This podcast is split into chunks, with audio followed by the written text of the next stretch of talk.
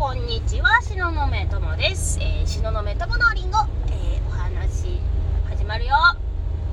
しののめとものりんご始まるよ。あれ？なんだかわけわかんなくなってきたな。まあ、始めよう。えーと、そんなわけで、前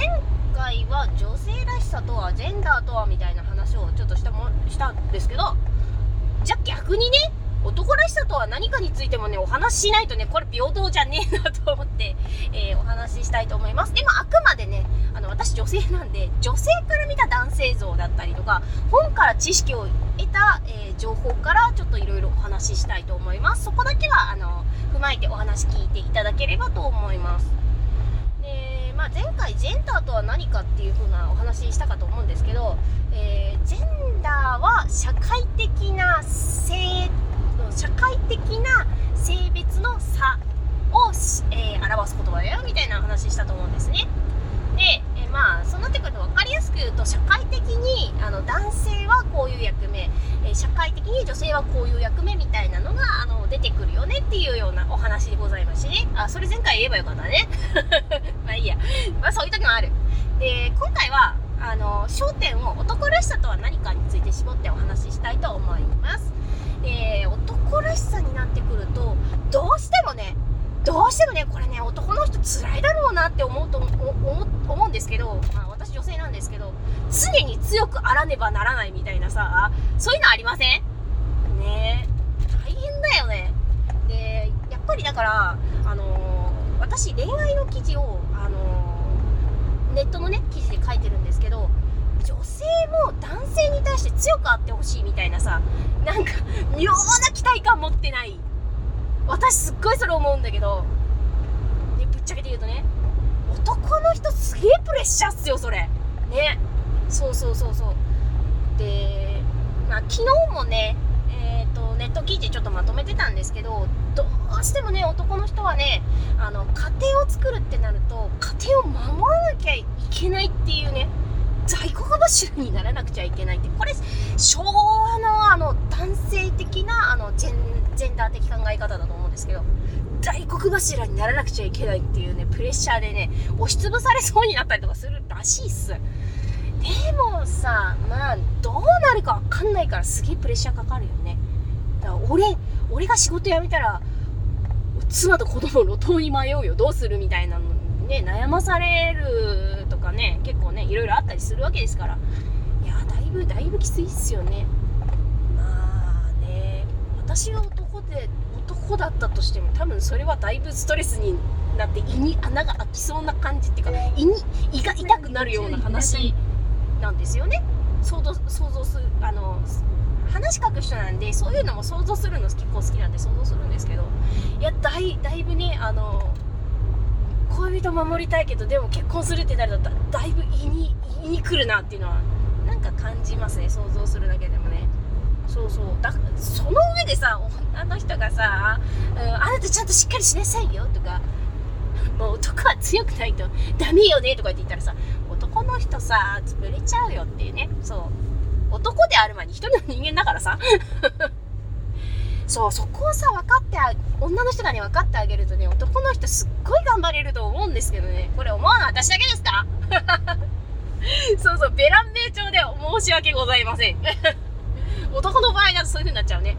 そう。なんですよ。だけど、やっぱり、ね、あの、前回のお話でもあったんですけど、あの、ジェンダーって、その、時代の流って変わってきますんで、その男性の社会的な役割っていうかあり方っていうのはどんどんね多様化してくると思います。あのー、女性はいろいろあったと思うんですけどあり方が。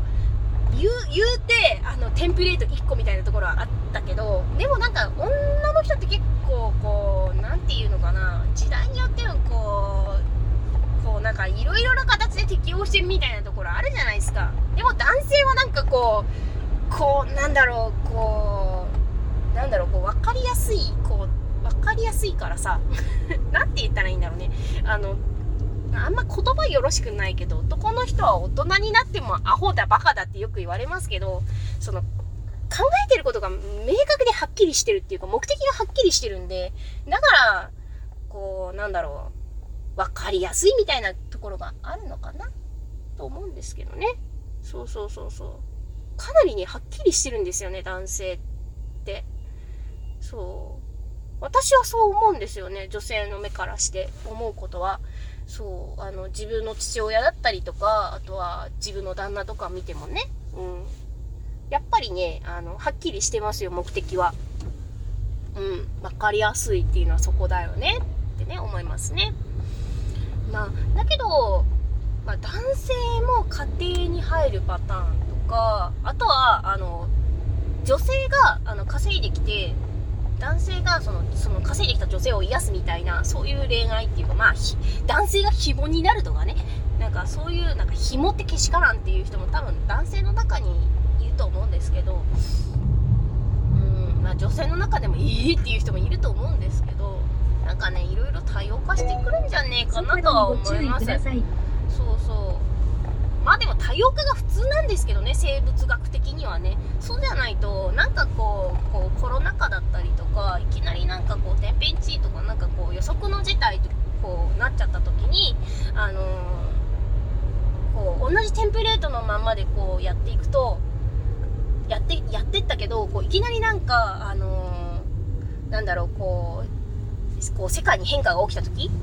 あの対応できなくなっちゃうっていうパターンが結構あったりとかしてそれを対応するために、えー、あの多種多様にこう多種多様な人たちがいるみたいなのをどっかで読んだんですよね。誰が言ったんだっけかな。なんかあの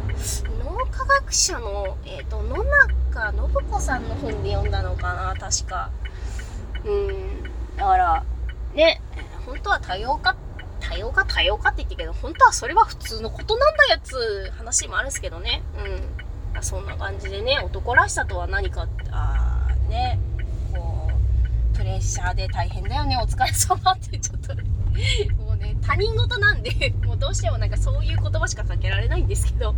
まあね、あの、その男らしさとは何かで、えー、思ったこと、感じたことでした。